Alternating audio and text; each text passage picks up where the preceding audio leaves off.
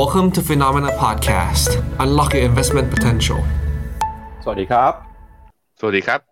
ต้อนรับคุณผู้ชมนะครับ เข้าสู่รายการข่าวเช้า Morning Brief ครับ สรุปข่าวสำคัญเพื่อไม่ให้คุณพลาดทุกโอกาสการลงทุน วันจันทร์ที่ 12 มิถุนายนนะครับ เจอกับเรา2คน ผมปั๊บจิรติคันติพะโล และพี่แบงค์ชัยนนท์รักการจันนันท์ครับ สวัสดีครับพี่แบงค์ครับ สวัสดีครับปั๊บครับครับก็มาเริ่มต้นสัปดาห์ใหม่กันนะครับ สัปดาห์นี้มีหลากหลายประเด็นนะครับที่ส่งผลต่อเรื่องของการลงทุน ในอีเวนต์สำคัญเนี่ยก็มีตั้งแต่เรื่องของการเปิดเผยตัวเลขนะครับเงินเฟ้อของสหรัฐวันที่ 13 มิถุนายน แล้วก็เดี๋ยววันที่ 14 มิถุนายนนะครับก็จะมีการประกาศผลการประชุมของธนาคารกลางสหรัฐด้วย ถัดจากนั้นนะครับก็จะมีการประชุมของธนาคารกลางยุโรป แล้วก็ธนาคารกลางของญี่ปุ่นนะครับตามมาติดๆกันในช่วงนี้เลยนะครับ ก็ถือเป็นสัปดาห์ที่หลายคนจับตาเรื่องของแนวโน้มนโยบายการเงินนะครับ โดยพ้องยิ่งธนาคารกลางสหรัฐเนี่ยก็มีแนวโน้มที่จะ ประกาศคงอัตราดอกเบี้ยนโยบายไม่เปลี่ยนแปลง แต่ที่แน่ๆคือตอนนี้นะครับเศรษฐกิจของสหรัฐเริ่มเห็นสัญญาณการอ่อนแอมากขึ้น หลายคนนะครับเริ่มออกมาปรับนะครับเรื่องของตัวเลขประมาณการความเสี่ยงที่จะเข้าสู่ภาวะเศรษฐกิจถดถอยของสหรัฐ โดยพ้องยิ่งนะครับตอนนี้เราก็จะเห็นว่าภาวะที่เรียกว่า inverted yield curve เนี่ยยังคงเกิดขึ้นอยู่นะครับแล้วก็หลายคนก็มองว่าตัวนี้จะเป็นตัวชี้วัดบ่งบอกถึงความเสี่ยงนะครับที่สหรัฐจะเข้าสู่เศรษฐกิจถดถอย ในช่วงครึ่งหลังของปีนี้ด้วยนะครับโดยนี้เราจะมาดูกันว่าสินทรัพย์ต่างๆครับเตรียมตัวจะตอบรับกับการประชุมของธนาคารกลางสหรัฐในสัปดาห์นี้ยังไงบ้าง ขณะที่เรื่องของความขัดแย้งระหว่างสหรัฐกับจีนนะครับปลายสัปดาห์ที่ผ่านมา มีการออกมาเปิดเผยจากสำนักข่าวต่างประเทศ ว่าจีนนะครับเตรียมจะเข้าไปตั้งศูนย์สอดแนมสหรัฐที่คิวบาอย่างก็ตามเนี่ยทางทำเนียบขาวก็ออกมาปฏิเสธนะครับถึงความเป็นไปได้ที่เกิดขึ้น ในการตั้งศูนย์สอดแนมของจีนในครั้งนี้ แล้วก็รวมไปถึงนะครับจะพาคุณผู้ชมไปติดตามกัน กับความเคลื่อนไหวของบริษัทจดทะเบียนนะครับไม่ว่าจะเป็น Goldman Sachs นะครับ BYD แล้วก็ Netflix ด้วยนะครับ เดี๋ยววันนี้เรามาติดตามกับข่าวสารสำคัญกันนะครับเดี๋ยวเริ่มต้นนะครับพาคุณผู้ชมไปสรุปกันก่อนครับกับผลตอบแทนของสินทรัพย์ต่างๆนะครับในรอบสัปดาห์ที่ผ่านมา ว่ามีสินทรัพย์ไหนให้ผลตอบแทนเป็นอย่างไรบ้าง เรามาเริ่มต้นกันนะครับกับฝั่งของหุ้นก่อนฮะแล้วก็สินทรัพย์ต่างๆนะครับในสัปดาห์ที่แล้วครับ เราก็จะเห็นนะครับว่าในสัปดาห์ที่แล้วเนี่ยสินทรัพย์ที่ผลตอบแทนสูงที่สุดนะครับก็คือหุ้นครับแต่เป็นหุ้นของในฝั่ง emerging market นะครับก็เนื่องมาจากมีหุ้นนะครับของหลายประเทศครับที่ปรับตัวฟื้นตัวขึ้นมาได้ดี ไม่ว่าจะเป็นในฝั่งของอเมริกาใต้นะครับฝั่งของญี่ปุ่นนะครับยังคงเดินหน้าปรับตัวขึ้นมาได้อย่างต่อเนื่อง ตามมาด้วยน้ำมันนะครับสัปดาห์ที่แล้วราคาน้ำมันก็ฟื้นตัวขึ้นมาบวกขึ้นมาได้ประมาณ 3.1% จากความหวังครับที่กลุ่ม o p e ปโดยซาอุดิอาระเบียออกมาประกาศ ลดกำลังการผลิตน้ำมันนะครับก็ทำให้ราคาน้ำมันในระยะสั้น ฟื้นตัวขึ้นมาได้ รวมไปถึงนะครับ ตลาดหุ้นของประเทศที่พัฒนาแล้วครับไม่ว่าเป็นหุ้นสหรัฐหุ้นยุโรป หุ้นของอังกฤษเองเนี่ยก็ยังคงเดินหน้า ปรับตัวขึ้นมาอย่างต่อเนื่อง bond yield ปรับตัวเพิ่มสูงขึ้นมานะครับแต่สินทรัพย์ที่ปรับตัวลงไปในสัปดาห์ที่แล้ว ก็มีค่าเงินดอลลาร์ครับดอลลาร์สหรัฐนะครับมีการอ่อนค่าลงไป ทำให้ปีนี้เนี่ยอัตราแทบจะไม่เปลี่ยนแปลงแล้วนะครับเมื่อเปรียบเทียบกับช่วงต้นปี แล้วก็รวมไปถึงนะครับราคาทองคำก็เคลื่อนไหวอยู่ในกรอบแคบๆด้วยครับ ก็สัปดาห์ที่เป็นสัปดาห์น่าสนใจน่าจะเป็นสัปดาห์นี้นะจะมีการทั้งประกาศทางอเมริกาเนี่ยพรุ่งนี้จะประกาศตัวเลขเงินเฟ้อแล้วก็จะตามด้วยการประกาศตัวดอกเบี้ยนโยบาย ซึ่งจะมีการปล่อยดอทพลอตออกมาให้เห็น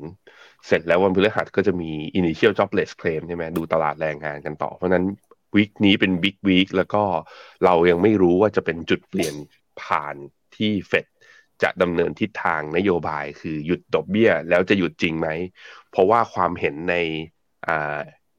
ตัว report ล่าสุดของการประชุมครั้งก่อนหน้านี้ค่อนข้างมิกซ์ทีเดียวนะฮะเพราะนั้นที่เราเห็นนั่นเนี่ยคือตลาดคือ คึกคักได้หนึ่งสัปดาห์แต่สัปดาห์นี้ผมคิดว่าจะเริ่มกลับมาผันผวนใหม่นะครับครับไปดูในฝั่งของตลาดหุ้นในแต่ละประเทศกันบ้างนะครับ สัปดาห์ที่แล้วครับ ตลาดหุ้นของแอฟริกาตลาดหุ้นของอเมริกาใต้นะครับโบเวสปาครับบวกขึ้นมา 7.7%เลยให้ผลตอบแทนสูงที่สุดนะครับในรอบสัปดาห์ที่ผ่านมา แล้วก็ MSCI Emerging Market นะครับบวกขึ้นมาได้ประมาณ 4%หุ้นญี่ปุ่นครับบวกขึ้นมา 4.5%นะครับ แล้วก็ MSCI ex Japan ครับบวกขึ้นมา 3.8%นะครับตลาดหุ้นโลกครับปีสัปดาห์ที่แล้วเนี่ยปรับตัวบวกขึ้นมาได้ประมาณ 3%ถ้าดูผลตอบแทนตั้งแต่ต้นปีนะครับยังคงให้ผลตอบแทนบวกอยู่ประมาณ 10.9%หนึ่งในตลาดหุ้นที่ outperform มากที่สุดของปีนี้นะครับก็คือตลาดหุ้นของสหรัฐ แล้วก็ตลาดหุ้นของญี่ปุ่นครับดัชนี NASDAQ สัปดาห์ที่แล้วบวกขึ้นไปต่ออีก 2.5% year to date บวกขึ้นมาแล้ว 26%ส่วนญี่ปุ่นนะครับ year to date บวกขึ้นมาได้ 23%ครับ แล้วก็มีฝั่งของยุโรปนะครับก็บวกได้าเดินหน้าบวกขึ้นมาได้เช่นกัน เกาหลีใต้ครับเป็นหนึ่งตลาดที่น่าจับตานะครับสัปดาห์ที่แล้วบวกขึ้นมา 2.5 year to date ทั้งปีเนี่ยเกาหลีใต้บวกขึ้นแล้ว 18%ครับส่วนที่ทางของดัชนีนะครับในฝั่งของอินเดีย ฝั่งของฟิลิปปินส์ฝั่งของอินโดนีเซียเนี่ยก็ยังปรับตัวเดินหน้าบวกขึ้นมาได้อยู่ครับปีนี้นะครับก็จะเห็นว่ามีไม่กี่ตลาดนะครับที่ย่อลงไป มีตลาดหุ้นของอินโดนีเซีย ตลาดหุ้นของฟิลิปปินส์แล้วก็หนึ่งในนั้นก็มีตลาดหุ้นไทยด้วยครับ ไปดูต่อครับ กับกลุ่มนะครับอุตสาหกรรมในตลาดหุ้นสหรัฐบ้างครับ สัปดาห์ที่แล้วนะครับเรายังคงเห็นการเดินหน้าปรับตัวบวกขึ้นมาได้อย่างต่อเนื่องของหุ้นในกลุ่มเทคโนโลยีในสหรัฐอเมริกานะครับ ถ้าไปดูภาพเนี่ยนะครับเราก็จะเห็นว่าในดัชนี S&P 500 นะครับกลุ่มที่ให้ผลตอบแทนสูงที่สุดนะครับในรอบปีที่ผ่านมาก็คือหุ้นในกลุ่มเทคโนโลยีครับ โดยหุ้นของ Microsoft นะครับ Google Meta Apple Nvidia เนี่ยยังคงให้ผลตอบแทนเป็นบวกอยู่นะครับตั้งแต่ต้นปี ดยตัวที่บวกขึ้นมาได้มากที่สุดก็คือ Nvidia นะครับบวกขึ้นมาได้ถึง 161%เลยทีเดียวครับ แล้วก็มีหุ้นของ Amazon หุ้นของ Tesla นะครับปีนี้ยังบวกได้เป็น 100%อยู่เช่นกันครับ แล้วถ้าไปดูแยกตามรายกลุ่มอุตสาหกรรมนะครับ เราก็จะเห็นว่าหุ้นนะครับในกลุ่มที่เป็นกลุ่ม consumer discretionary นะครับสัปดาห์ที่แล้วบวกขึ้นไปได้ 6%มีหุ้นในกลุ่มอุตสาหกรรมบวกขึ้นมา 5.7%นะครับ materials บวกขึ้นมา 5.2 แล้วก็มีกลุ่มสถาบันการเงินบวกขึ้นมา 4.4% กลุ่ม IT นะครับบวกขึ้นมา 1.2 แล้วก็ year to date กลุ่ม IT ยังคงเป็นกลุ่มที่ outperform บวกขึ้นมาได้มากกว่า 34%ครับพี่แบงค์ครับไปดูธีมาติกกันหน่อยนะครับกลุ่ม global cloud กับ global luxury ครับสัปดาห์ที่แล้วผลตอบแทนค่อนข้างดีทีเดียว แต่กลุ่ม blockchain นะครับสัปดาห์ที่แล้วให้ผลตอบแทนไม่ค่อยดีเท่าไหร่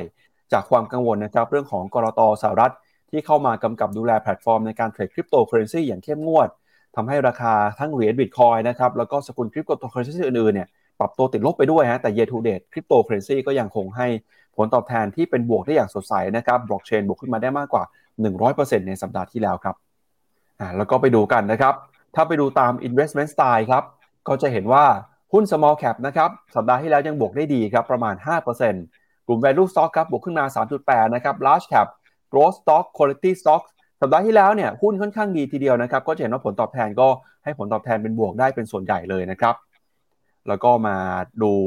ในฝั่งของ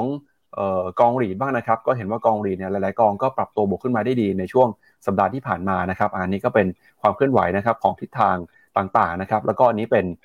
ค่าเงินนะครับ ค่าเงินดอลลาร์ค่าเงินปอนด์ก็มีการแข็งค่าขึ้นมาทำให้ล่าสุดเนี่ยค่าเงินดอลลาร์ก็มีการอ่อนค่าลงไปด้วยนะครับครับอันนี้ก็เป็นความเคลื่อนไหวของตราสารหนี้ครับเดี๋ยวชวนแบงค์ไปดูหน่อยครับ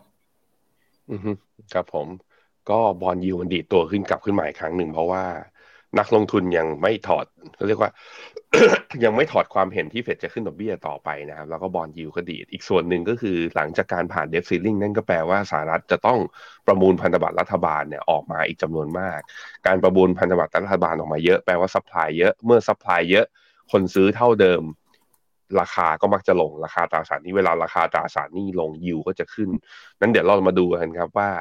อีกอันนี้ก็เป็นเรื่องสำคัญเรื่องหนึ่งว่า แล้วกระทรวงการคลังสหรัฐจะประมูลตัวตราสารหนี้หรือพันธบัตรรัฐบาลเนี่ยในช่วงอายุไหนเป็นพิเศษ ช่วงนั้นนะบอลยิวก็จะดีดขึ้นไป ซึ่งอันนี้แหละเป็นความเสี่ยงอีกฝั่งหนึ่งที่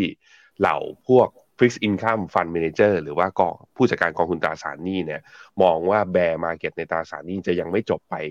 ต้องต้องดืดโปรลองอีกสักระยะหนึ่งหรือไม่ จากการที่ต้องออกประมูลพันธบัตรรัวๆด้วยนะครับ เอาละครับ ก่อนที่เราจะไปดูกันนะครับกับความเคลื่อนไหวนะครับของประเด็นข่าวที่สำคัญเนี่ยอยากชวนคุณผู้ชมมาติดตามกันนะกับกิจกรรมงานสัมมนาของ Finnomena นะครับในวันเสาร์ที่ 24 มิถุนายนนี้ครับ Finnomena เนี่ยก็จะมีงานสัมมนา strategies for securing your child's dream university นะครับหรือว่างานสัมมนาที่เกี่ยวข้องกับการวางแผนนะครับเรื่องของการศึกษาต่อของ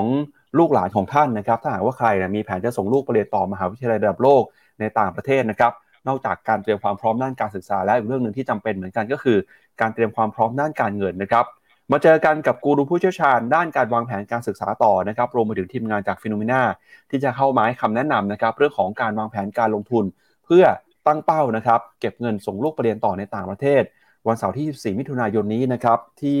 โรงแรมเรเนซองครับสแกน QR Code เข้าไปดูข้อมูลได้งานนี้มีค่าใช้จ่ายนะครับที่นั่งมีจำนวนจำกัดด้วยครับ เอาละครับงั้นเดี๋ยวเรามาดูกันนะครับกับประเด็นข่าว ประเด็นแรกของเราในวันนี้ครับเริ่มต้นนะครับพาคุณผู้ชมไปเตรียมความพร้อมก่อนครับในสัปดาห์นี้นะครับที่จะมีการประชุมสำคัญของธนาคารกลางยักษ์ใหญ่ของโลกรวมไปถึงนะครับก็จะมีการประกาศตัวเลขทางเศรษฐกิจนะครับก็คือตัวเลขเงินเฟ้อของสหรัฐอเมริกาด้วยนะครับ โดยในสัปดาห์นี้นะครับจะมี 3 ธนาคารกลางยักษ์ใหญ่ที่จะประชุมกันนะครับก็คือธนาคารกลางสหรัฐนะครับ แล้วก็ มีการประชุมนะครับของธนาคารกลางยุโรป แล้วก็ธนาคารกลางญี่ปุ่นด้วยครับโดยนั้นคุณจับตานะครับการประชุมในสัปดาห์นี้ครับเพราะว่าจะเป็นการส่งสัญญาณนโยบายการเงินครั้งสำคัญนะโดยธนาคารกลางสหรัฐเนี่ยจะประชุมกันวันที่ 13ถึง14 มิถุนายนนะครับส่วนธนาคารกลางยุโรปจะประชุมกันวันที่ 15 มิถุนายน แล้วก็ปิดท้ายด้วยธนาคารกลางญี่ปุ่นนะครับประชุมกันวันที่ 15ถึง16 มิถุนายน แต่ก่อนที่จะมีการประชุมเนี่ยนะครับวันที่ 13 มิถุนายน สหรัฐอเมริกาจะมีการเปิดเผยตัวเลขเงินเฟ้อนะครับดัชนีราคาผู้บริโภค ประจำเดือนพฤษภาคมครับ ซึ่งตลาดก็คาดการณ์นะครับว่าตัวเลขเงินเฟ้อทั้ง CPI ทั่วไป แล้วก็ CPI พื้นฐาน จะส่งสัญญาณชะลอตัวลงมา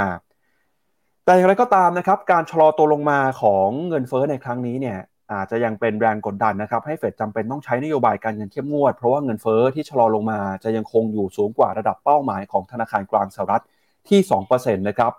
แต่ใดก็ตามครับจากตัวเลขเศรษฐกิจที่เปิดเผยออกมาในสัปดาห์ที่แล้ว ที่มีตัวเลขผสมผสานกันนะครับ ทั้งตัวเลขอัตราการจ้างงาน ตัวเลขอัตราการว่างงานรวมไปถึงนะครับ ตัวเลขผู้ขอรับสวัสดิการว่างงานในรอบสัปดาห์ ที่สัปดาห์ที่แล้วเนี่ยตัวเลข jobless claim ออกมา มีคนตกงาน แล้วก็ขอสวัสดิการเพิ่มมากขึ้นนะครับก็อาจจะทำให้เฟดเนี่ยต้องระมัดระวังในการใช้นโยบายการเงินครับ ตลาดคาดนะครับว่าเฟดจะคงอัตราดอกเบี้ยในการประชุมเดือนนี้ครับ โดยข้อมูลของ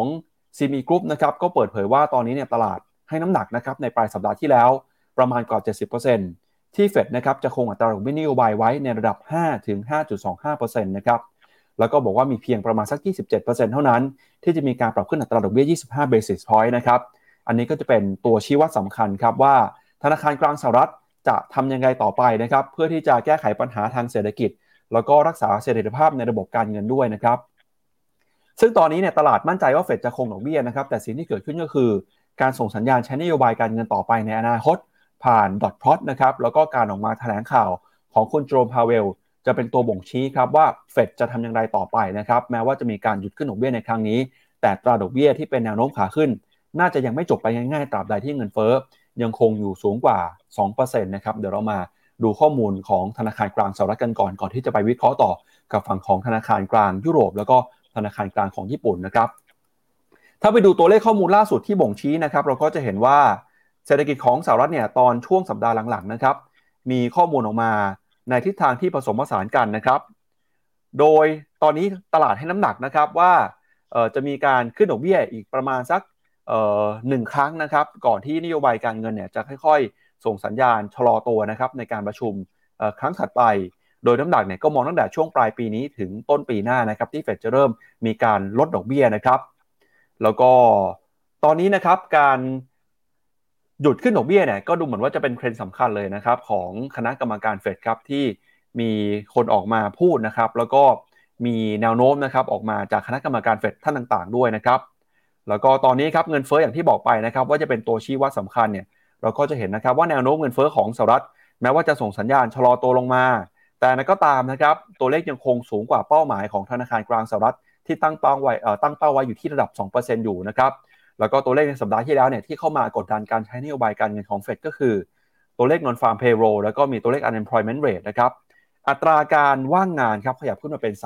3.7%การจ้างงานนอกภาคการเกษตร ขยับขึ้นมา 195,000ตำแหน่ง เป็นตัวเลขที่ผสมผสานนะครับแต่สัปดาห์ที่แล้วมีตัวเลข jobless claim หรือว่า ผู้ขอรับสวัสดิการว่างงานในรอบสัปดาห์ที่ปรับตัวเพิ่มสูงขึ้นมานะครับก็เป็นตัวที่กดดันนะครับทำให้ธนาคารกลางสหรัฐอาจจะจำเป็นต้องใช้นโยบายการเงินเข้มงวด ตอนนี้ตัวเลขนะครับเอ่อ personal consumption expenditure ครับซึ่งเป็นเงินเฟ้อในฝั่งของผู้บริโภค ที่เฟดใช้ชี้วัดเนี่ยก็ยังคงอยู่ในระดับสูงกว่า 2%นะครับตัวเลขเดือนล่าสุดก็คืออยู่ที่ระดับ 4.7%นะครับอันนี้ก็เป็นแนวโน้มนะครับแล้วก็ทิศทางของนโยบายการเงินจากธนาคารกลางสหรัฐ เดี๋ยวชวนพี่แบงค์นะครับไปดูในฝั่งของ Fed Watch 2นะฮะว่าตอนนี้ดอทพอตเนี่ยเข้ามาในช่วงต้นสัปดาห์นะครับตลาดให้น้ำหนักเฟดจะขึ้นดอกเบี้ยครั้งนี้แล้วก็จะมีการใช้นโยบายการเงินต่อไปเป็นอย่างไรบ้าง หรือว่าจะมีการลดดอกเบี้ยเนี่ยการลดดอกเบี้ยจะเกิดขึ้นในช่วงไหนตามมุมมองของตลาดนะครับ อืมครับผม ตอนนี้ตลาดให้น้ำหนักคือถึงเกือบเกือบเจ็ดสิบหกเปอร์เซ็นทีเดียวนะครับ ในการที่จะคงดอกเบี้ยในครั้งนี้นะฮะที่ห้าถึงห้าจุดสองห้า แล้วการประชุมครั้งถัดไปคือวันที่ 26 กรกฎาเนี่ย ตลาดคาดหวังคือเกินกว่า 65%ที่คิดว่าจะมีการขึ้นดอกเบี้ยอีกหนึ่งครั้ง อย่างน้อยๆ คือ 25 basis point คือคงไว้ก่อนรอดูที่ท่าที แล้วครั้งต่อไปค่อยขยับขึ้นอีกทีหนึ่งถ้าเห็นว่าคำนี้นะ เราจะได้ยินคำบ่อยขึ้นคำว่า sticky inflation หรือว่าเงินเฟอ้อจะค้างอยู่ที่ระดับบนค่อนข้างเยอะสาเหตุเป็นเป็นเพราะว่าตัว core PCE กับ core CPI อย่างเงี้ย ไม่ได้ปรับลดลง ถึงแม้ว่าเงินเฟอ้อในภาพรวมคือ headline จะลงแล้วก็ตามนะครับ ครับ ไปดูกันต่อครับกับการประชุมของธนาคารกลางในประเทศอื่นๆบ้างนะครับไปดูแผนที่กันหน่อยครับวันอังคารเนี่ยนะครับก็มีบางธนาคารนะครับ ประชุมกันต่อ แล้วก็วันพุธนะครับ วันพุธเป็นธนาคารกลางสหรัฐนะฮะวันพฤหัสครับเป็นการประชุมของธนาคารกลางยุโรป แล้วก็วันศุกร์นะครับจะเป็นการประชุมของธนาคารกลางญี่ปุ่นครับ ดี๋ยวเราไปดูเพิ่มเติมมาหน่อยครับว่าการประชุมของธนาคารกลางที่อื่นเนี่ยจะเป็นยังไงบ้างนะครับ ไปดูกันที่ธนาคารกลางยุโรปครับการประชุมของธนาคารกลางยุโรปนะครับแนวโน้มการประชุมในครั้งนี้เนี่ยอาจจะมีความคิดเห็นที่แตกต่างกันนะครับกับการประชุมของธนาคารกลางสหรัฐครับเพราะว่าตลาดเนี่ยนะครับก็คาดว่า ECB จะมีการปรับขึ้นอัตราดอกเบี้ยอีก 25 basis point ใน 2 ครั้งนะครับก่อนที่จะมีการพักใช้นโยบายการเงินเข้มงวด จนถึงสิ้นปีนี้ โดยนักวิเคราะห์ประเมินว่า ECB จะปรับขึ้นอัตราดอกเบี้ย 25 basis point นะครับ ในวันที่ 15 มิถุนายน แล้วก็จะมีการขึ้นดอกเบี้ยอีกครั้งหนึ่งนะครับ ก็คือวันที่ 27 กรกฎาคมครับ ก่อนที่ ECB จะยุติการขึ้นดอกเบี้ยต่อไปนะครับ เพื่อประเมินผลของการใช้นโยบายการเงินเข้มงวด โดยล่าสุดเนี่ยนะครับ การประชุมเมื่อต้นเดือนพฤษภาคมที่ผ่านมา ECB ก็เพิ่งจะมีการขึ้นนโยบายการเงินนะครับ อัตราดอกเบี้ยปรับขึ้นมา 25 basis point ทำให้ในช่วงการประชุมที่ผ่านมา ECB นะครับปรับขึ้นอัตราดอกเบี้ยไปแล้ว 7 ครั้งติดต่อกัน โดยคุณคริสติลากาดนะครับประธานของธนาคารกลางยุโรปก็บอกว่า จะยังคงใช้นโยบายการเงินเข้มงวดต่อไป เพื่อกดดันให้เงินเฟ้อ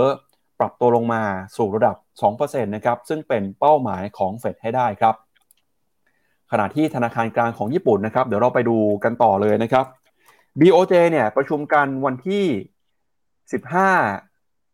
มิถุนายนนี้นะครับมุมมองของตลาดที่มีต่อการใช้นโยบายการของธนาคารกลางญี่ปุ่นนะครับธนาคารกลางญี่ปุ่นเนี่ยถือว่าเป็นอีกหนึ่งธนาคารกลางนะครับที่ใช้นโยบายการเงินผ่อนคลายสวนทางนะครับกับที่เราเคยเเห็นกันมานะครับเนื่องจากญี่ปุ่นเองเนี่ยทาง BOJ ก็บอกว่าเศรษฐกิจนะครับมีสถานการณ์ มีแนวโน้มที่แตกต่างนะครับไม่เหมือนกับธนาคารกลางของประเทศเศรษฐกิจขนาดใหญ่อื่นๆนะครับ ในมุมมองของนักวิเคราะห์เนี่ยก็ประเมินว่า BOJ จะยังคงใช้นโยบายการเงิน แบบผ่อนคลายพิเศษต่อไปหรือว่า ultra losing monetary policy นะครับในการประชุมนี้โดยจะยังคงอัตราดอกเบี้ยนโยบายการเงินอยู่ในระดับติดลบนะครับที่ 0.1%แล้วก็คงนโยบายการกระตุ้นเศรษฐกิจนะครับผ่านการเข้าไป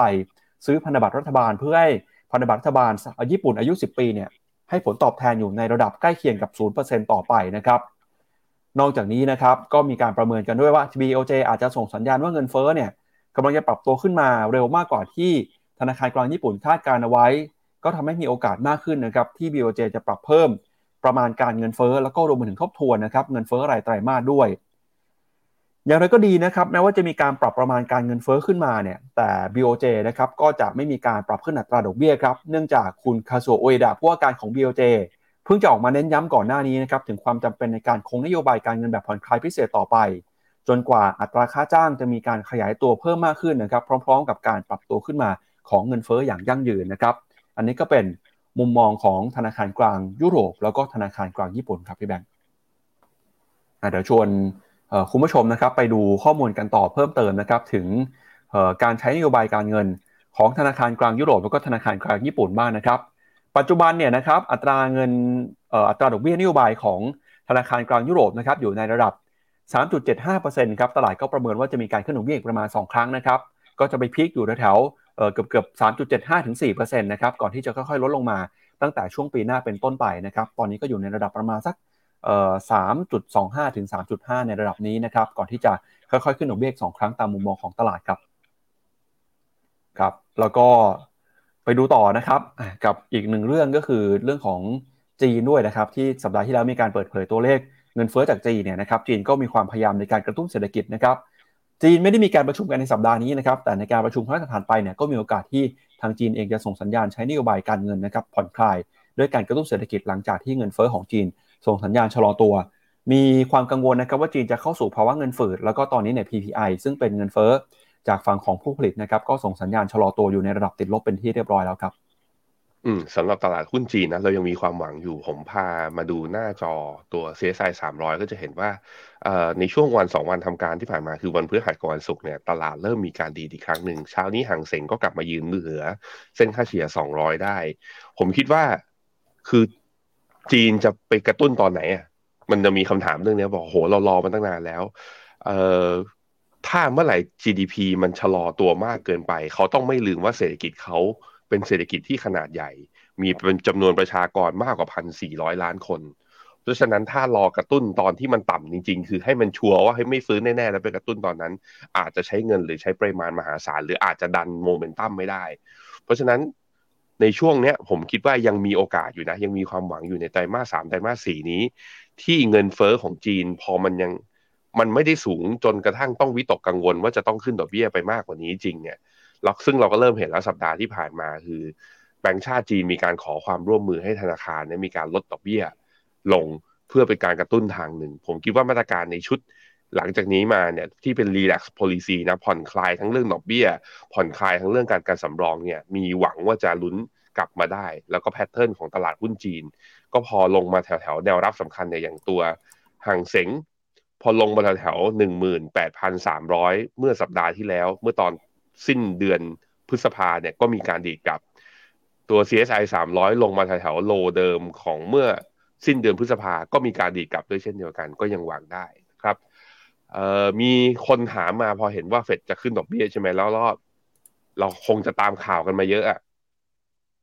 ว่าดอกเบี้ยของกองมันเอผลตอบแทนของกองมันนี่มาเก็ตฟันของข้างในอเมริกาเนี่ย ที่ถือเป็น T-bill หรือ US Treasury ระยะสั้นเนี้ยให้ผลตอบแทนสูงนะพี่ปั๊บ สี่เปอร์เซ็นห้าเปอร์เซ็นทีเดียว คนที่แบบก็คงจะมีนักลงทุนบอกว่าโหถ้าอย่างนั้นไปฝากเงินที่อเมริกาดีไหม ได้ตั้งห้าเปอร์เซ็นมีกองทุนไหนบ้างอะพามาดูกอง มีกองทุนหนึ่งที่ไปลงทุนในพวกตราสารเงินหรือ Money Market ข้างใน US Treasury นะครับ ก็คือ SCB ของของ SCBAM ชื่อกองทุนเปิดไทยพาณิชย์ตราสารรัฐตลาดเงิน ชื่อย่อคือ SCB TMF ตอนนี้ NAV ประมาณ 11.5 year to date ผลตอบแทนบวกขึ้นมาประมาณ 0.39%ไม่เยอะนะ แต่ถ้าดู NAV เนี่ยบวกขึ้นมาอย่างต่อเนื่อง พอลองไปดูว่าเอาแล้วผลตอบแทนมันได้เยอะจริงหรือเปล่าก็คือสามเดือนเนี่ยอยู่ที่ประมาณาศูนย์จุดสองเจ็ดศูนย์จุดสองเจ็ดสามเดือนถ้าคูณให้เป็นต่อปีนะ annualize ก็อยู่ที่ประมาณหนึ่งเปอร์เซ็นเท่านั้นไม่เยอะนะ คุณก็คงจะถามกันว่าอ้าว ก็ไหนบอกกองมันนี่มาเก็ตฟันที่อเมริกาได้ผลตอบแทนตั้งห้าเปอร์เซ็นไม่ใช่เหรอทำไมกลับมาเหลือที่ไทยอะเหลือแค่ถ้าเป็นอ่า running yield หนึ่งปีเนี่ยทำไมเหลือแค่หนึ่งเปอร์เซ็นคำตอบคือมันมี hedging cost ไง เพราะดอกเบี้ยเราต่ำกว่าดอกเบี้ยอเมริกา มันทำให้เวลา convert กลับมาเป็นเงินบาทเนี่ยถ้าใครจะ fix rate นะ ก็ต้องเนี่ยก็ต้องมี hedging ซึ่งค่า hedging มันก็คือส่วนต่างของระหว่างดอกเบี้ยอเมริกากับดอกเบี้ยไทย ดอกเบี้ยอเมริกากับไทยห่างกันอยู่ประมาณเท่าไหร่ห่างกันอยู่ประมาณสี่ เนี่ยสี่บวกหนึ่งกลายเป็นห้าพอดี มันคือได้เลทที่อเมริกาได้ห้าก็จริง แต่กลับมาเป็นเงินบาทเนี่ยอาจจะได้ไม่ถึง นั่นก็ต้องไปหาเขาเรียกว่า เรียกว่าอะไรอะต้องไปหาถ้าคือถ้าอยากได้ห้าเปอร์เซ็นจริงต้องต้อง convert ไปเป็น US dollar แล้วไปฝากในกอง money market fund ที่นั่นนะครับอะอันนี้ก็เป็นมุมหนึ่งมีคนถามเข้ามานะครับ ครับ ก็ไปดูกันต่อนะครับกับเรื่องของความกังวลครับที่เศรษฐกิจของสหรัฐอเมริกา จะเข้าสู่ภาวะถดถอยนะครับ สัปดาห์นี้เนี่ยก็มีการประชุมนะครับทั้งของธนาคารกลางสหรัฐ ธนาคารกลางยุโรป แล้วก็ธนาคารกลางญี่ปุ่นนะครับ แต่ที่แน่ๆคือตอนนี้เนี่ยสหรัฐอเมริกานะครับกำลังเข้าสู่ความเสี่ยงสัญญาณเศรษฐกิจส่งสัญญาณอ่อนแอมาจากการเปิดเผยตัวเลขเศรษฐกิจต่างๆนะครับแต่ก็ตามเนี่ยก็มีนักวิเคราะห์เจ้าหนึ่งครับออกมาสวนตลาดครับพี่แบงค์นักวิเคราะห์เจ้านั้นก็คือ Goldman Sachs ครับ Goldman Sachs เนี่ยเขาออกมาคอนะฮะลด ความคาดหวังหรือว่าความน่าจะเป็นที่เศรษฐกิจสหรัฐอเมริกา จะเข้าสู่ภาวะถดถอยในช่วงเวลาอีก 12 เดือนข้างหน้าครับ ตอนนี้เนี่ยถ้าไปดูนะครับเราจะเห็นว่า US recession probability ของ Goldman Sachs เนี่ยเขาปรับโอกาสที่จะเกิด recession เศรษฐกิจถดถอยลงมาเหลือเพียงแค่ 25%เท่านั้นในช่วง 12 เดือนข้างหน้า ซึ่งคาดการณ์นี้เนี่ยเป็นคาดการณ์ที่สวนทางนะครับกับมุมมองความคิดเห็นของนักวิเคราะห์ส่วนใหญ่ ไม่ว่าจะเป็นนักวิเคราะห์จาก ฝั่งของ Fidelity a l l i a n c e นะครับก็ออกมาพูดเช่นกันว่าตอนนี้เศรษฐกิจสหรัฐยังคงมีความเสี่ยงที่จะเข้าสู่ภาวะถดถอยอยู่นะครับ โดยจะเห็นว่า Goldman Sachs เป็นที่แรกๆเลยที่ออกมาปรับลดคาดการโอกาสความน่าจะเป็นที่จะเข้าสู่ภาวะความถดถอยในครั้งนี้นะครับ ถ้าถามว่าในหมู่นักวิเคราะห์เนี่ยเสียงแตกต่างกันนะครับ แต่ถ้าเป็นในหมู่นักลงทุนเนี่ยเขามองกันยังไงบ้าง นักลงทุนส่วนใหญ่นะครับยังคงเชื่อว่าเศรษฐกิจสหรัฐมีโอกาสเข้าสู่ภาวะถดถอย โดยจะเห็นได้จากความเคลื่อนไหวนะครับในตลาดตราสารหนี้ครับ ถ้าไปดูตอนนี้เนี่ยผลตอบแทนของพันธบัตรรัฐบาลสหรัฐนะครับ อายุ 10 ปีกับอายุ 2 ปีเนี่ยยังคงผกพันกันอยู่ เป็นเหตุการณ์ที่เรียกว่าเอ่อ inverted yield curve นะครับที่ผลตอบแทนพันธบัตรรัฐบาลอายุ 2 ปี ให้ผลตอบแทนสูงกว่าผลตอบแทนพันธบัตรรัฐบาลอายุ 10 ปีครับ ซึ่งตอนนี้เนี่ยความความความกังวลหรือว่าเหตุการณ์ inverted yield curve ยังคงเกิดขึ้นมาอย่างต่อเนื่องเลยนะครับ แล้วเราก็จะเห็นว่าตอนนี้นะครับผลตอบแทนของพันธบัตรรัฐบาลสหรัฐอายุ2ปีเนี่ยยังคงเดินหน้าปรับตัวสูงขึ้นไปอยู่นะครับ เดี๋ยวเราก็มาดูกันนะว่าสุดท้ายแล้วเนี่ยจะมีเจ้าไหนคาดการถูกหรือคาดการผิดนะครับ แต่ที่แน่ ๆ คือตลาดไม่ค่อยเชื่อครับว่าเศรษฐกิจสหรัฐจะสามารถรอดพ้นกับภาวะ recession ไม่ได้ inverted yield curve ยังคงเห็นสัญญาณอย่างชัดเจนเลยนะครับพี่แบงค์อืม ไม่รู้แต่ผมแอบเริ่มเอียงๆไปทาง Goldman Sachs ครับนิดๆ สาเหตุในมุมหนึ่งคือตลาดหุ้นมันก็เริ่มสะท้อนนะ ก็มีนักลงทุนพิมพ์กันเข้ามาว่าเฮ้ยเริ่มเห็นข่าวเรื่องว่าตลาดอเมริกากำลังเข้าสู่ bull market อีกรอบหนึ่งใช่ไหม bull market วิธีการดูก็คือว่าดูจากจุดต่ำสุดเนี่ย rebound ขึ้นมาเนี่ย ไปจนถึงตรงนี้เนี่ยเกินยี่สิบเปอร์เซ็นหรือยังอะผมพาไปดูนะ จุดต่ำสุดของตลาดหุ้นสหรัฐคือเอ่อสามพันหกร้อยหกสิบเก้าเมื่อวันที่สิบสามตุลาปีที่แล้ว ถ้าลองวัดดูปื๊ดจนถึงปัจจุบันนี้ล่าสุด S&P บวกขึ้นมาประมาณเท่าไหร่เนี่ยแปดร้อยจุด คิดเป็นตอนนี้ยี่สองจุดเก้าเปอร์เซ็นคือยี่สามเปอร์เซ็นคือมันมากกว่ายี่สิบเปอร์เซ็นแล้วไง พอมันมากกว่ายี่สิบเปอร์เซ็นก็แปลว่ากลับเข้าตลาด bull อีกครั้งหนึ่ง อันนี้คือตามทฤษฎีนะในอดีต ซึ่งถามว่าแล้วมันชัวร์ไหมสำหรับผมก็คือก็เกือบเกือบชัวร์ แต่ถ้าจะให้ดีคือต้องผ่านฟิโบนัชชีหกสิบเอ็ดจุดแปดซึ่งเป็นตัวโกลเด้นเรโชนะตอนนี้อยู่ที่สี่พันสามร้อยสิบห้าตอนนี้มันสี่พันสองร้อยเก้าสิบสามเออเก้าสิบแปดเหลืออีกไม่ถึงยี่สิบจุดอะยี่สิบจุดดี ถ้าสัปดาห์นี้ผ่านขึ้นไปได้ ก็อาจจะหมายถึงตลาดหุ้นอเมริกาขาขึ้นอีกครั้งหนึ่ง แล้วมันลองคิดอย่างนี้ สมมติว่าถันด้านทางเทคนิคบอกว่ามันเป็นขาขึ้น มันจะเป็นขาขึ้นโดยที่ recession กำลังจะเกิดเหรอ มันควรจะไปในทางเดียวกันถูกไหม ถ้าเราเอาสองโลกนะโลกเทคนิคกับโลก economy เนี่ยโลกเศรษฐกิจจริงเนี่ยเอามารวมกัน มันจึงเป็นตั้งคำคือก่อนหน้านี้ผมก็ไม่ค่อย ผมก็ยังงงอยู่เพราะว่า research paper ทุกที่นักเศรษฐศาสตร์ส่วนใหญ่ บอกว่าอเมริกาจะเข้า recession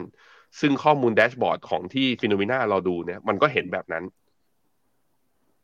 พอมันเห็นแบบนั้นมามันก็เลยยัง เขาเรียกว่า ตลาดหุ้นมันจะขึ้นได้ยังไง แต่พอโกลแมนแซกซึ่งเขาเรียกว่าเป็นผู้มาก่อนการนะ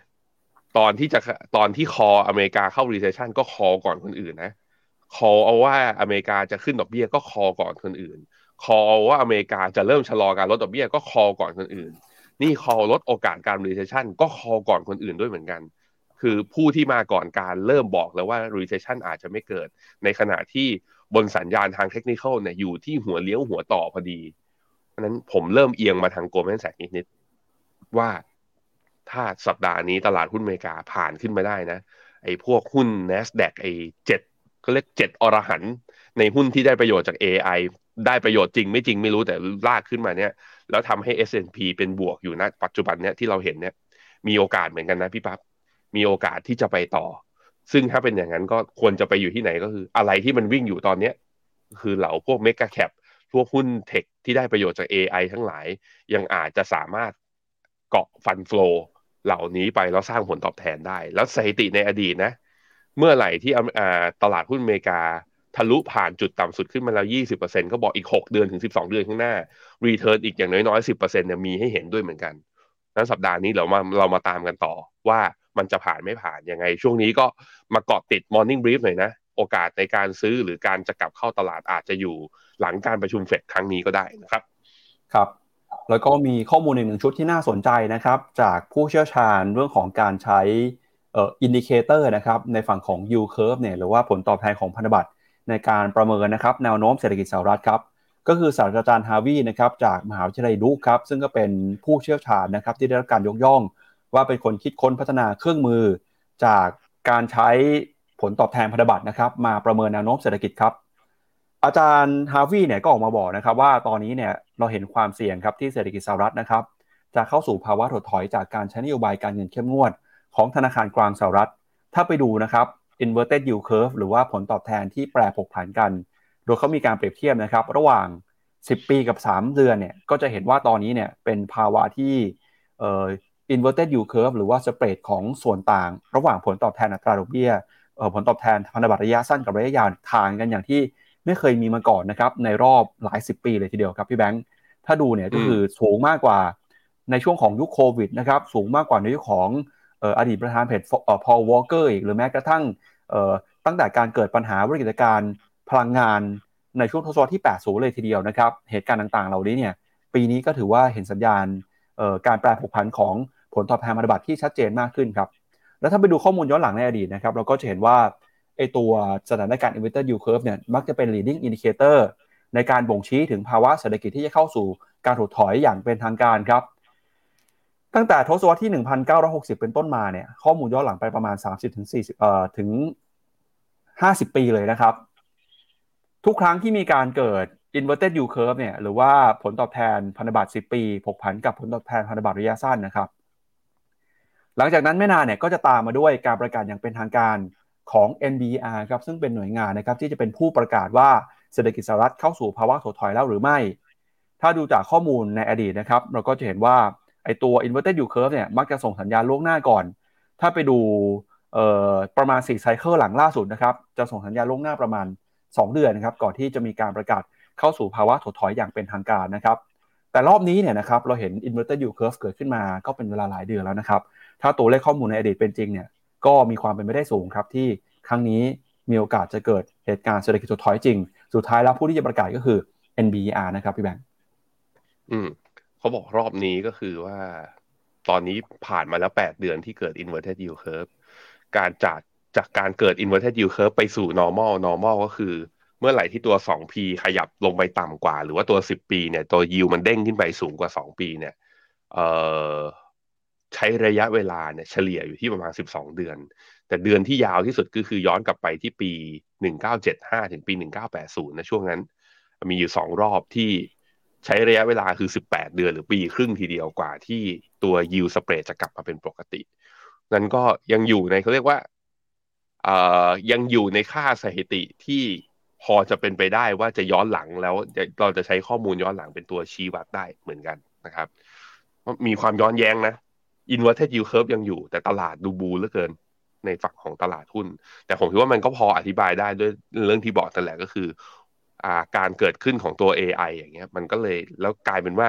บริษัทเทคยักษ์ใหญ่มันได้ประโยชน์ หรือว่าคนไปเชื่อว่าจะได้ประโยชน์จากตัวทีมใหญ่พวกนี้เพราะว่า AI ใช้ถังข้อมูลเยอะใช้ฐานข้อมูลเยอะ ผู้ที่ได้ประโยชน์จากทีมนี้มันเลยเป็นบริษัทขนาดใหญ่ไม่เหมือนกับเว็บก่อนๆหน้านี้อย่าง .com ที่วิ่งแห่เข้าไปจะเป็นพวกเป็นเทคขนาดเล็กกันทั้งหลายเลย นั่นก็ต้องมาดูครับว่าไปเกิดตอนนี้กำลังเกิดฟองสบู่ในเทคขนาดใหญ่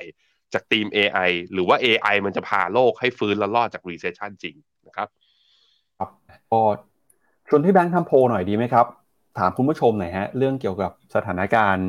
เศรษฐกิจถดถอยนะครับ ถามว่าอะไรดีครับพี่แบงค์ผมถามนี่เลยบอกว่า AI ที่วิ่งอยู่ตอนเนี้ย คุณว่าพาคุณว่าจะพาโลก เรียกว่ารอดจาก recession ไหม อธิบายด้วยเหมือนเดิมใช้อีโมจิไม่ต้องมากดหนึ่งกดสองอธิบายด้วยอีโมจิว่าถ้าคุณเชื่อว่าโลกจะรอดเพราะ AI ลองใช้อีโมจิมาดิ รูปจรวดก็ได้เป็น to the moon กัน อาจจะ to the มาเลย ไม่รู้ แต่ถ้าบอกว่าเฮ้ยไม่ใช่ AI ตอนนี้มันแค่ตีมแบบว่าชั่วคราว NVIDIA ตอนนี้แพงไปแล้ว สุดท้ายมันยังไม่ถูกใช้งานจริงแล้วข้อมูลเศรษฐกิจเรื่อง recession นี่แหละชัดเจนกว่า ใช้อีโมจิของคุณระบายออกมาหน่อยสิว่าคุณเห็นยังไงอพิมพ์กันเข้ามา ในระหว่างนี้ผมขออ่านคอมเมนต์แป๊บหนึ่งนะพี่ปับ๊บสวัสดีทุกคนนะครับ เฮ้ยเดี๋ยว คุณอาร์คลาตีสวัสดิ์เลยเหรอ นี่อยู่จังหวัดไหนอะอยู่ประเทศอะไร สวัสดี คุณปรินพัฒน์จากสงขลานะครับ คุณมนูบอกว่าดาวโจนส์บวกนิดหน่อยนะ คุณพิชิตบอกว่าตอนนี้ตลาดสหรัฐอยู่ในช่วง bull market เหรอ เห็นหลายเว็บในช่วงวันสองวันนี้บอกว่า bull market แล้วจะไปต่อก็อย่างที่บอกเลยครับว่า S&P 500 บวกจากจุดต่ำสุดมาแล้วเกิน 20%คนเขาก็ใช้ trigger เนี่ยเหมือนกับว่าเหมือนกับ bear market นั่นแหละก็คือ ถ้าลบจากจุดสูงสุดมาต่ำกว่า 20%ก็เป็น bear market แล้วก็หรือบวกจากจุดต่ำสุดขึ้นมาเกิน 20%เป็น bull market ซึ่งตอนเนี้ย S&P มันบวกมากกว่ามันมันมันบวกขึ้นมานะครับ มี กองทุน money market fund เมื่อกี้บอกไปแล้วนะ คุณตีน้อยบอกว่า TMBG Q ไอ GQG ตอนนี้ติดลบอยู่ไม่ถึงหนึ่งเปอร์เซ็นต์ทำยังไงดีถือไปก่อน ถือมาขนาดนี้แล้วขายตอนบวก ตอนนี้ตลาดหุ้นอเมริกาเหมือนจะพยายามไปต่อได้ด้วยนะ หวังว่าเฟดจะไม่ออกมาสกัดแข้งสกัดขาเรานะฮะ นี่อีโมจิมากันแล้ว หน้านี้แปลว่าอะไรพี่ปั๊บหน้านี้เขาแปลว่าขึ้นจริงหรือขึ้นหลอก หน้าเนี้ยครับ คุณเคทีหน้าก็ดูแบบ ยังดูสงสัยยังดูสงสัย คุณปีเตอร์ อุ๊บอิบเหรอมีทำหน้าอุ๊บอิบอย่างเงี้ยเหรออ่าส่งเงินเข้ามามีความเห็นยังไงบ้างคุณไลออนควีนนี่ มาทั้งจรวดมาทั้ง UFO เลยอะอะไรก็มานะฮะคุณปัจจารี นี่ก็ดูแบบไปดาวนะเดี๋ยวนี้ดูออกนอกอวกาศอะเอาหวังกันไปนี่นะฮะเราวันนี้เรามาทำเซอร์เวยกันแบบใหม่นะครับ อะพี่ป๊าบครับ ครับ ก็ไปดูในประเด็นข่าวถัดไปนะครับชวนคุณผู้ชมไปดูแผนที่ภาพนี้หน่อยครับ ก็คือแผนที่ในฝั่งอ่าวเม็กซิโกนะครับ ก็จะเห็นคิวบาเนี่ยเป็นหนึ่งในประเทศที่มีพรมแดนนะครับ อยู่ใกล้ๆกับสหรัฐเลยฮะ ก็พื้นที่นะครับ ระหว่างคิวบากับสหรัฐอเมริกาเนี่ยห่างกันประมาณสัก 160 กิโลเมตรนะครับ ระหว่างคิวบากับฟลอริดานะครับ ซึ่งเป็นรัฐหนึ่งของสหรัฐอเมริกาครับ ช่วงปลายสัปดาห์ที่ผ่านมานะครับมีข่าวสำคัญเกิดขึ้นนะครับก็คือสำสำนักข่าว Wall Street Journal เขาออกมารายงานว่าตอนนี้เนี่ยนะครับทางการจีนครับเขาไปตกลงนะครับจะจ่ายเงินจำนวนหลายพันล้านดอลลาร์ให้กับคิวบาครับเพื่อที่จะไปตั้งจุดสอดแนมนะครับศูนย์สอดแนมของสหรัฐ เพื่อให้จีนเนี่ยสามารถเก็บรวบรวมข้อมูลทางการสื่อสาร ทางอิเล็กทรอนิกส์ในพื้นที่ตะวันออกเฉียงใต้ของสหรัฐ ซึ่งเป็นที่ตั้งของฐานทัพอเมริกันหลายแห่งได้อย่างง่ายดายนะครับ อย่างไรก็ตามครับพอมีข่าวนี้ออกมานักวิเคราะห์นะครับแล้วก็ตลาดเนี่ยก็กังวลว่าประเด็นนี้จะยิ่งสร้างแรงกดดันนะครับ ต่อความสัมพันธ์ระหว่างสหรัฐกับจีน ที่ย่ำแย่อยู่แล้วเนี่ยให้ยิ่งย่ำแย่เข้าไปใหญ่นะครับ แต่สุดท้ายแล้วทางกระทรวงกลาโหมของสหรัฐนะครับ ก็เพิ่งออกมายืนยันครับว่าข่าวที่จีนกับคิวบาจะตั้งฐานทัพลับ หรือว่าตั้งศูนย์สอดแนมกันเนี่ยเพื่อดักฟังข้อมูลข่าวสารของสหรัฐนะครับ ไม่เป็นความจริงแต่อย่างใดครับ โดยสหรัฐนะครับออกมาบอกว่าจากข้อมูลที่เรามีตอนนี้ครับเรื่องนี้เนี่ยไม่เป็นความจริงนะครับแล้วก็ไม่ได้มีการรายงานมาเลยนะครับ จากข่าวกรองของสหรัฐว่าจีนและคิวบากำลังพัฒนาสถานีสายลับนะครับ ที่ออกข่าวกันก่อนหน้านี้ไม่มีความจริงแต่อย่างใด โดยเพนทากอนนะครับยืนยันว่าไม่ได้มีการรับข้อมูลนะครับ แล้วก็ไม่มีการออกมาเปิดเผยนะครับ ถึงจีนว่ามีแนวคิดกำลังจะตั้งฐานทัพใดๆในคิวบาหรือว่าในที่อื่นของโลกด้วย อย่างนั้นก็ดีนะครับ ทางเพนทากอนก็ยอมรับว่ากำลังจับตาดูความสัมพันธ์ระหว่างจีนกับคิวบาอย่างใกล้ชิดนะครับ พร้อมกันนี้เนี่ยทางกระทรวงกลาโหมของสหรัฐนะครับ ก็ระบุด้วยว่าออตอนนี้นะครับสหรัฐก็ยังคงใช้ความระมัดระวังนะครับ ในการติดตามแล้วก็การตอบโต้เรื่องของจีนนะครับ โดยกระทรวงต่างประเทศของจีนก็กล่าวหาว่าทางสหรัฐมีการปล่อยข่าวลือ แล้วก็การหมิ่นประมาทนะครับ ให้ร้ายจีน ส่วน ทางคิวบาก็บอกนะครับว่ารายงานที่ Wall Street Journal ออกมารายงานถือว่าเป็นเรื่องที่ไม่ถูกต้องครับ พอทั้งสามฝ่ายออกมาพูดยืนยันแบบนี้นะครับก็ทำให้หลายคนสบายใจว่าความสัมพันธ์นะครับระหว่างจีนกับสหรัฐน่าจะยังคงรักษาระดับไม่ย่ำแย่ไปมากกว่านี้ โดยในสัปดาห์นี้เนี่ยนะครับมีอีเวนต์ใหญ่นะครับที่รัฐมนตรีว่าการกระทรวงต่างประเทศของสหรัฐอเมริกาคุณแอนโทนีบลิงเคนนะครับเตรียมการจะไปเยือนพบปะกับเจ้าหน้าที่ระดับสูงของจีนนะครับช่วงวันที่ 18 มิถุนายนในช่วงสัปดาห์หน้านะครับ โดยก่อนหน้านี้เนี่ยรัฐมนตรีว่าการกระทรวงต่างประเทศของสหรัฐ ตัดสินใจเลื่อนการเดินทางไปเยือนจีนนะครับหลังจากเกิดเหตุการณ์บอลลูนสอดแนมของจีน แล้วก็การเดินทางนี้เนี่ยนะครับก็ถือเป็นการเดินทางตามข้อตกลงระหว่าง คุณโจไบเดนนะครับกับผู้นำของจีนคุณสีจิ้นผิง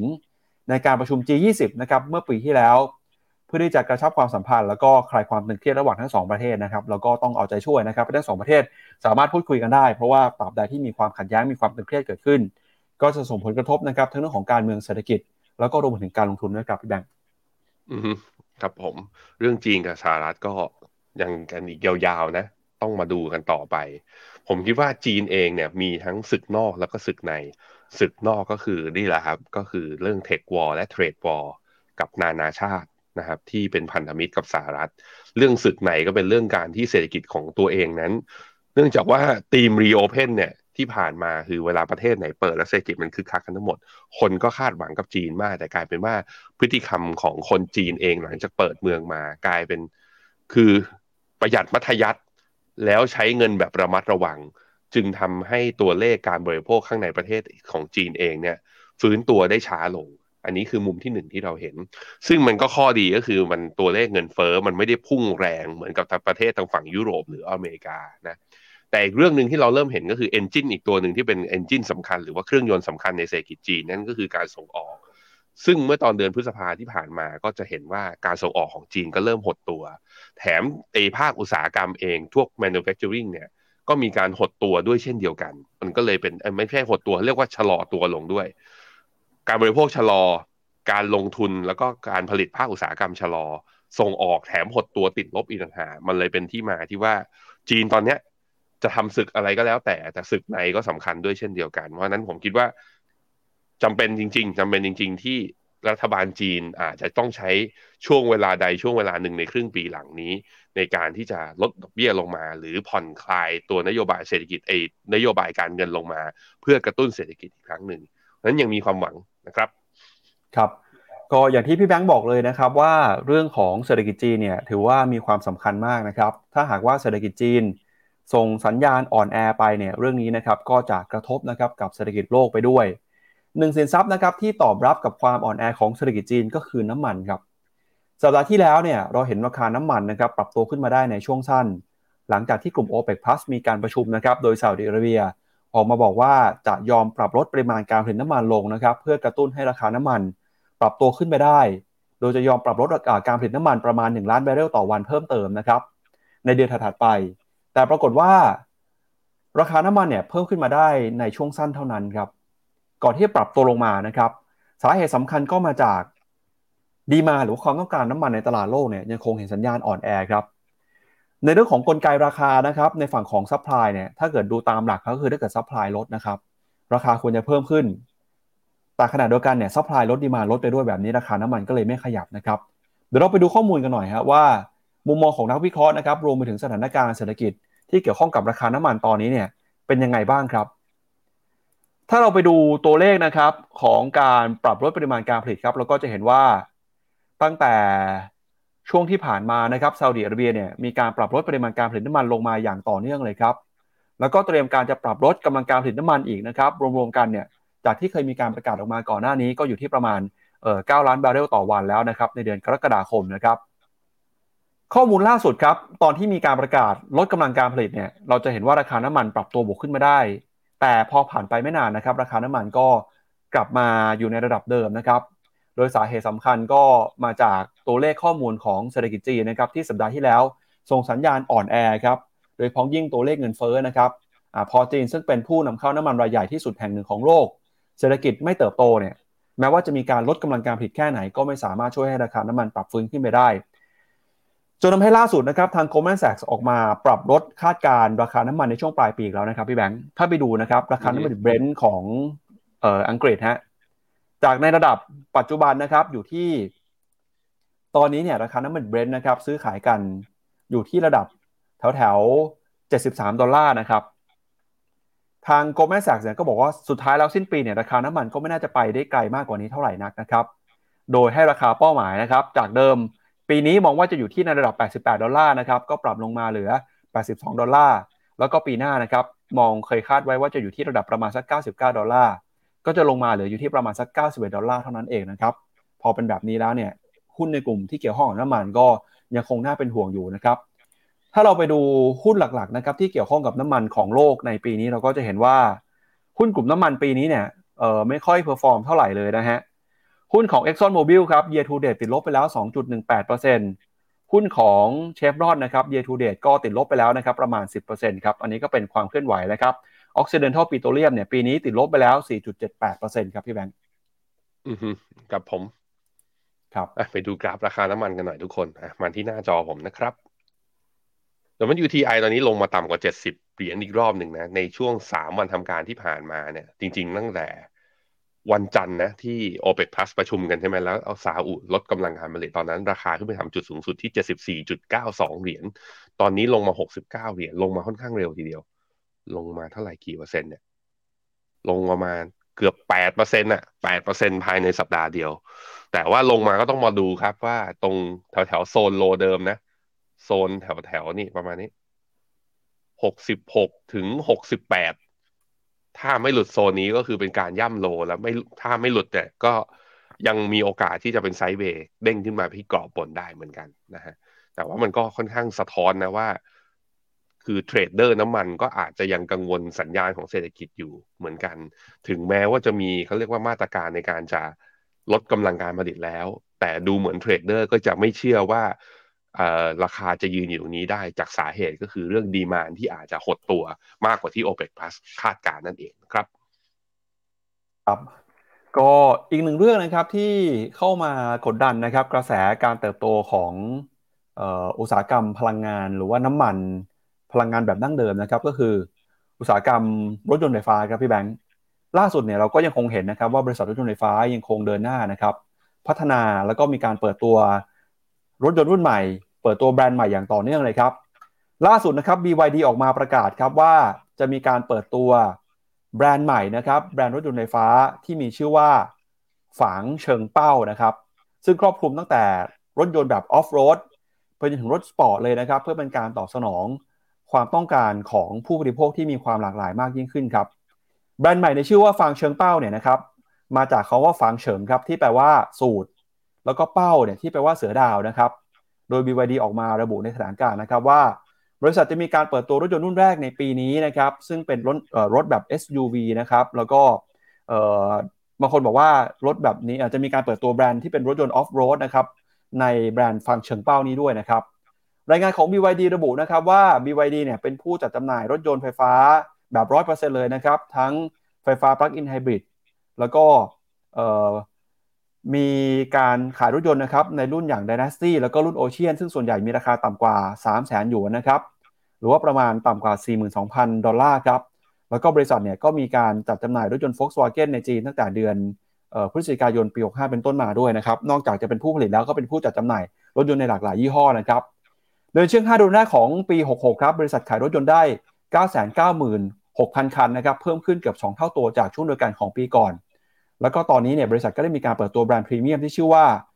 หยางหวังนะครับในเดือนมกราคม แล้วก็มีการจ้างวิศวกรซอฟต์แวร์หลายพันคนเมื่อไม่นานมานี้ เพื่อเป็นการพัฒนาขีดความสามารถในการขับขี่นะครับเพื่อที่จะมาท้าทายคู่แข่งคนสำคัญอย่างเทสลาด้วยนะครับอันนี้ก็เป็นแบรนด์รถยนต์รุ่นใหม่นะครับฟางเฉิงเป้าครับที่เดี๋ยวต่อไปน่าจะได้ยินชื่อหรือว่ามีข่าวคุ้นหูกันมากขึ้นครับ ส่วนจะเข้าไทยไหมคงต้องรอใช่ไหมคงต้องรอ แต่ถ้าเข้ามาแล้วคือสีลายอย่างนี้นี่อยู่บนถนนนี่ตาลายพอดีนะพี่ปั๊บครับ อันนี้ทันไหมอันนี้น่าจะเป็นเอ่อเวลาที่รถยนต์รุ่นทดลองครับพี่แบงค์ที่เขาจะเอาไปทดสอบการดูว่าแบบว่าออกเปิดตัวมาด้วยลายนี้ก็คือไม่ไหวอะครับคือเขาคงไม่อยากให้ไม่อยากให้คนเห็นว่าหน้าตาเป็นยังไงรูปลายเป็นยังไงนะครับ ก่อนเปิดตัวจริงเดี๋ยวจะไม่ตื่นเต้นกันนะครับ ครับผมครับ แล้วก็ไปดูหนึ่งบริษัทครับเดี๋ยวชวนพี่แบงค์ไปดูหุ้นของ Netflix นะครับว่า ช่วงที่ผ่านมาเนี่ยเป็นยังไงบ้างหลังจากที่เขาประกาศนะครับว่า จะห้ามแชร์พาสเวิร์ดนะครับตอนนี้เนี่ยในไทยหลาย ๆ คนก็โดนแล้วนะครับ ถ้าเกิดตอนนี้ใครที่แชร์พาสเวิร์ดแล้วดูผ่านทีวีนะครับน่าจะได้รับข้อความเตือนกันนะครับ ก็มีการออกมาเปิดเผยนะครับจากผู้บริหารของ Netflix นะครับ โดยออกมาระบุครับว่าตั้งแต่ที่มีการประกาศจัดการกับบัญชีที่มีการแชร์พาสเวิร์ดไปในสหรัฐอเมริกานะครับ ส่งผลให้ตอนนี้เนี่ยมีสมาชิกสมัครเข้ามาใหม่เป็นจำนวนมากเลยครับ แตะระดับสูงกว่า ก่อนที่จะมีการแพร่ระบาดของโควิดเป็นที่เรียบร้อยแล้วครับ ข้อมูลของ a n t e n n a นะครับซึ่งเป็นเว็บไซต์วิเคราะห์ข้อมูลในแพลตฟอร์มสตรีมมิ่งนะครับออกมาบอกว่าตอนนี้เนี่ย Netflix นะครับมีผู้สมัครสมาชิกใหม่วันละ 1 0 0 0 0 บัญชี ตั้งแต่วันที่ 26 ถึง 27 พฤษภาคมนะครับหลังจากที่มีการประกาศการกวาดล้างการแชร์รหัสผ่านไม่นานครับ โดยตัวเลขสมาชิกใหม่เนี่ยกำลังเพิ่มขึ้นมาอย่างก้าวกระโดดนะครับมากกว่าช่วงที่มีการล็อกดาวน์ไปแล้ว แล้วก็ มีผู้ยกเลิกบริการเป็นจำนวนมากเช่นกัน แต่ถ้าเกิดหักลบหกลบหนี้กันแล้วเนี่ยมีผู้ใช้งานใหม่เพิ่มขึ้นมามากกว่า คนที่ยกเลิกกันไปนะครับ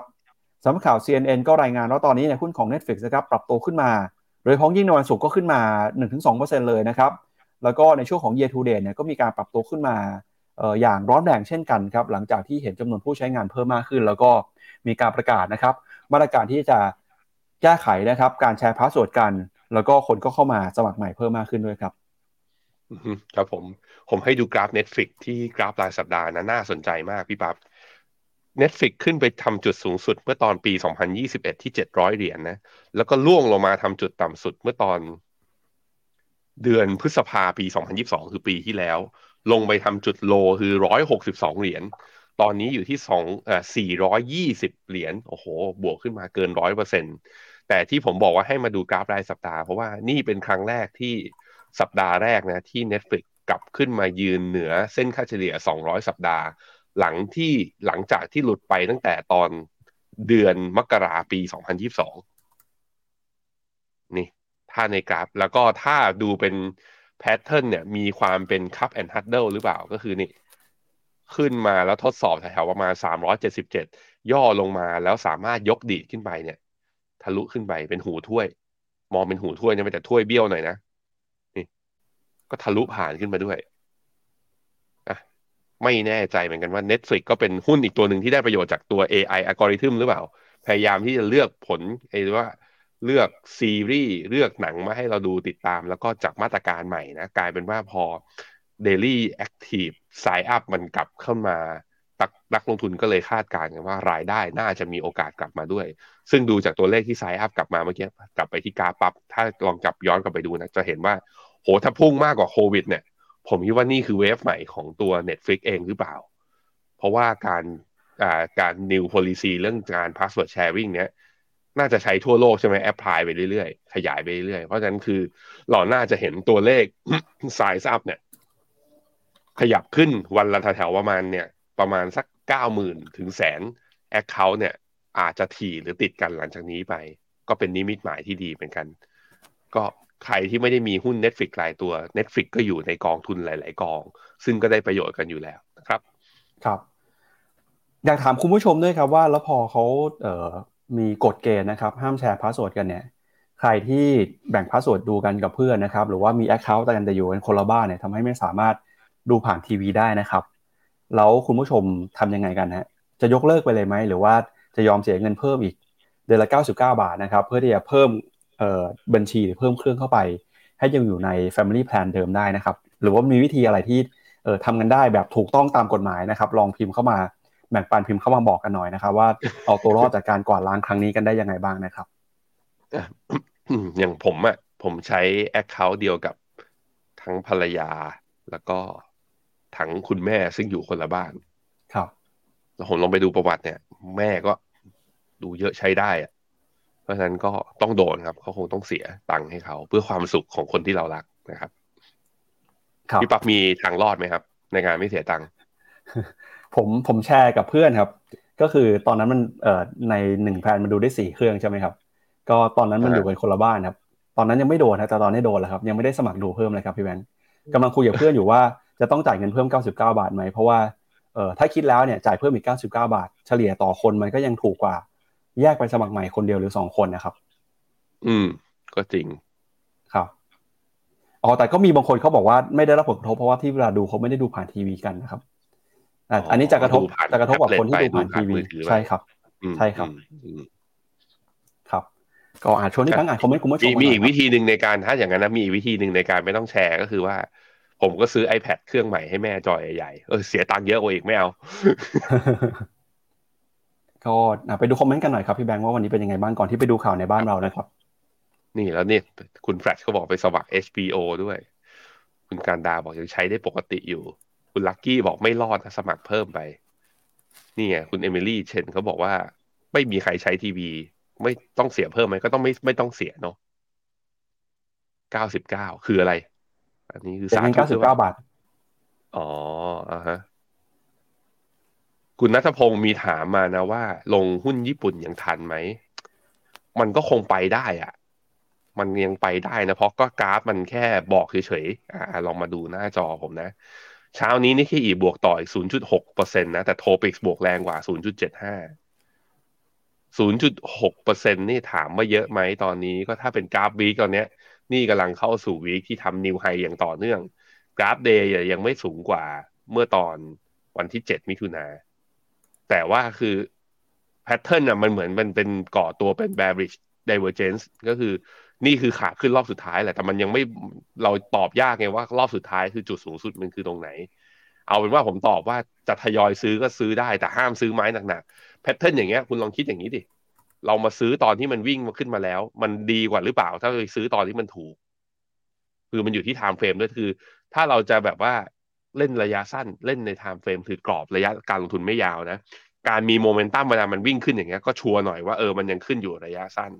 แต่ถ้าคุณจะถือยาวหนึ่งถึงสองปี นี่คือราคาที่สมเหตุสมผล หรือว่ามันมี margin of safety หรือเปล่า ซึ่งผมเห็นว่า ญี่ปุ่นมันด้วยระดับราคานะตรงนี้ มันมีจุดอ่อนตรงนั้นแหละว่าถือระยะยาว มันได้เปรียบคนอื่นหรือนะแต่ว่าไม่กล้าขัดลาบจริง ๆ นะครับอะไปพี่ปั๊บครับ ครับ ไปดูข่าวเรื่องของออปัญหานี้ในบ้านเรากันหน่อยนะฮะ ก็เป็นเรื่องของอัตราดอกเบี้ยที่ปรับตัวเพิ่มสูงขึ้นมานะครับ ส่งผลกระทบต่อ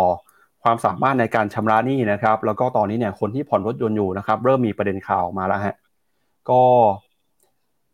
ข้อมูลจากบริษัท Apple Auto Auction นะครับ โดยคุณอนุชาติดีประเสริฐครับกรรมการผู้จัดการออกมาบอกว่าตอนนี้เนี่ยมีแนวโน้มนะครับที่รถยนต์จะถูกยึดเพิ่มมากขึ้นครับ โดยในช่วง 5 เดือนแรกที่ผ่านมานะครับได้มีการเปิดเผยกับประชาชาติว่า มียอดรถยนต์นะครับถูกยึดในลานประมูลแล้วมากกว่า 8-9หมื่นคัน หากเทียบกับช่วงก่อนหน้าก็เพิ่มขึ้นมานะครับแล้วก็คาดว่าปีนี้เนี่ยจะมียอดรถยนต์ถูกยึดประมาณ 200,000ถึง 250,000 คันเลยนะครับโดยสาเหตุสำคัญนะครับก็มาจากเรื่องของต้นทุนทางการเงินที่ปรับตัวเพิ่มสูงขึ้นมานะครับแล้วก็ข้อมูลจากที่อื่นๆเนี่ยก็ยืนยันตรงกันนะครับ ว่าตอนนี้คนไทยครับมีแนวโน้มที่จะผ่อนนะครับหนี้ไม่ไหวครับ แล้วก็รถยนต์เนี่ยถูกยึดนะครับแล้วก็ไม่ใช่แค่รถยนต์อย่างเดียว รถจักรยานยนต์นะครับก็กำลังจะถูกยึดเพิ่มมากขึ้นด้วยนะครับ ก็เป็น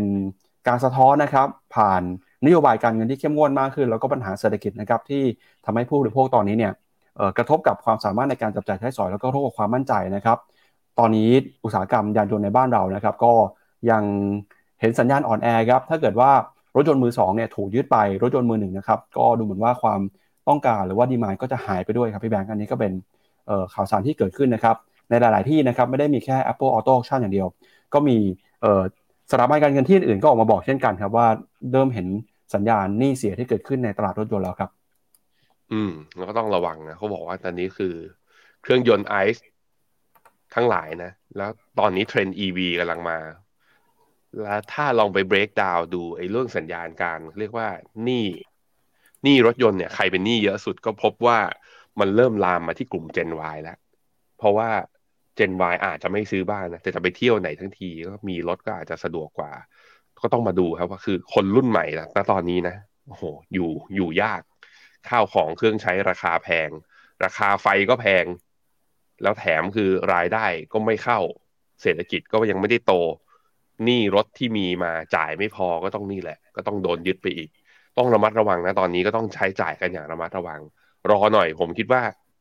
กว่าที่ตลาดหุ้นจะฟื้นก็อาจจะต้องรอรัฐบาล กว่าที่จะมีมาตรการกระตุ้นออกมา มันก็อาจจะ delay หลังจากนั้นด้วยด้วยเหมือนกันเพราะนั้นช่วงนี้ใครจับจ่ายใช้สอยคือจะใช้เงินอะไรก็ระมัดระวังนะ อยู่ในช่วง play safe ประหยัดอะไรได้ประหยัดไว้ก่อนครับ ครับก็สำหรับวันนี้นะครับก่อนจากกันไปครับ อยากชวนคุณผู้ชมนะครับ ไปดูรายการนะครับในช่องทางต่างๆ ของฟิโนเมนาครับล่าสุดเมื่อวานนี้เนี่ยเราเพิ่งจะมีการเผยแพร่นะครับรายการ Mr. Messenger Walk กับพี่แบงค์เนี่ยนะครับไปเจอกันกับพี่เหม่งนะครับซึ่งเป็น CEO ของ KT Venture ครับก็พาไปดูกันนะครับกับเรื่องของความชื่นชอบนะครับในการลงทุนในอุตสาหกรรมที่เกี่ยวข้องกับเทคโนโลยีนะครับรวมไปถึงฮะพาไปนั่งรถเทสลากันด้วยนะครับพี่แบงค์เป็นยังไงบ้างครับเอ่อชวนคุณผู้ชมไปดู ไปดูภาพหน่อยนะครับ แล้วก็ไปดูตัวอย่างของวิดีโอด้วยนะครับ พี่แบงค์ไปไปเจอพี่เหม่งมาแล้วเป็นยังไงบ้างครับ ก็สนุกดีครับ พี่เหม่งก็เป็นคนคุ้นเคย ผมรู้จักแกมาระยะเวลาหนึ่งแล้วแกก็เป็นสายแบบ gadget แต่ว่าเป็น gadget อยู่แค่สองสามตัวนั่นแหละที่แกรักนั่นแล้วก็การลงทุนแบบคนที่แบบทำธุรกิจสตาร์ทอัพเนี่ยเขาคิดยังไง ไม่ทำธุรกิจคือเรียกว่าไปลงทุนนะเป็น venture cap แล้วไปลงทุนในสตาร์ทอัพเนี่ยแล้วพอร์ตของเขาเองที่เป็นพอร์ตเงินส่วนตัวเนี่ย เขามีวิธีคิดเขาลงทุนแบบไหนอะก็ลองไปดูกันนะฮะนี่ไปนั่งในเทสลาโมเดล Y ของแก พูดเก่งมาก พี่เหม่งนี่พูดเก่งมาก อธิบายรถซะยังกับเป็นเซลส์ซะของตัวเองนะ ใคร ใครแบบว่าพิจารณาแบบว่าอยากซื้อเทสลาอยู่แล้วนะ มาดู มาดูคลิปนี้อาจจะแบบโดนป้ายยาแน่นอนนะฮะได้ครับ ก็ชวนคุณผู้ชมไปดูกันนะครับกับรายการ m e s s e r Messenger w a l k นะครับ ออกอากาศไปเมื่อวานนี้นะครับ เข้าไปดูได้ที่ YouTube ของ p h e n o m e n a ครับ เอาละครับ และนี่ก็เป็นทั้งหมดนะครับของรายการข่าวเช้า Morning Brief วันนี้นะครับ เราสองคนและทีมงานนะครับลาคุณผู้ชมไปก่อนพรุ่งนี้กลับมาเจอกันใหม่นะครับ วันนี้สวัสดีครับ สวัสดีครับฟิโนเมนาเอ็กซ์คลูซีฟบริการที่ปรึกษาการลงทุนส่วนบุคคล ที่จะช่วยให้เป้าหมายการลงทุนของคุณ เดินทางสู่ความสำเร็จ ไม่ว่าคุณจะเป็นนักลงทุนสายไหน เริ่มต้นที่ 5 0 0 0 0 0บาท สมัครเลยที่ f i n o m e f i n o m e n a e x c l u s i v e หรือ line at f i n o m e n a p o r t คำเตือน ผู้ลงทุนควรทำความเข้าใจลักษณะสินค้า เงื่อนไขผลตอบแทน และความเสี่ยงก่อนตัดสินใจลงทุน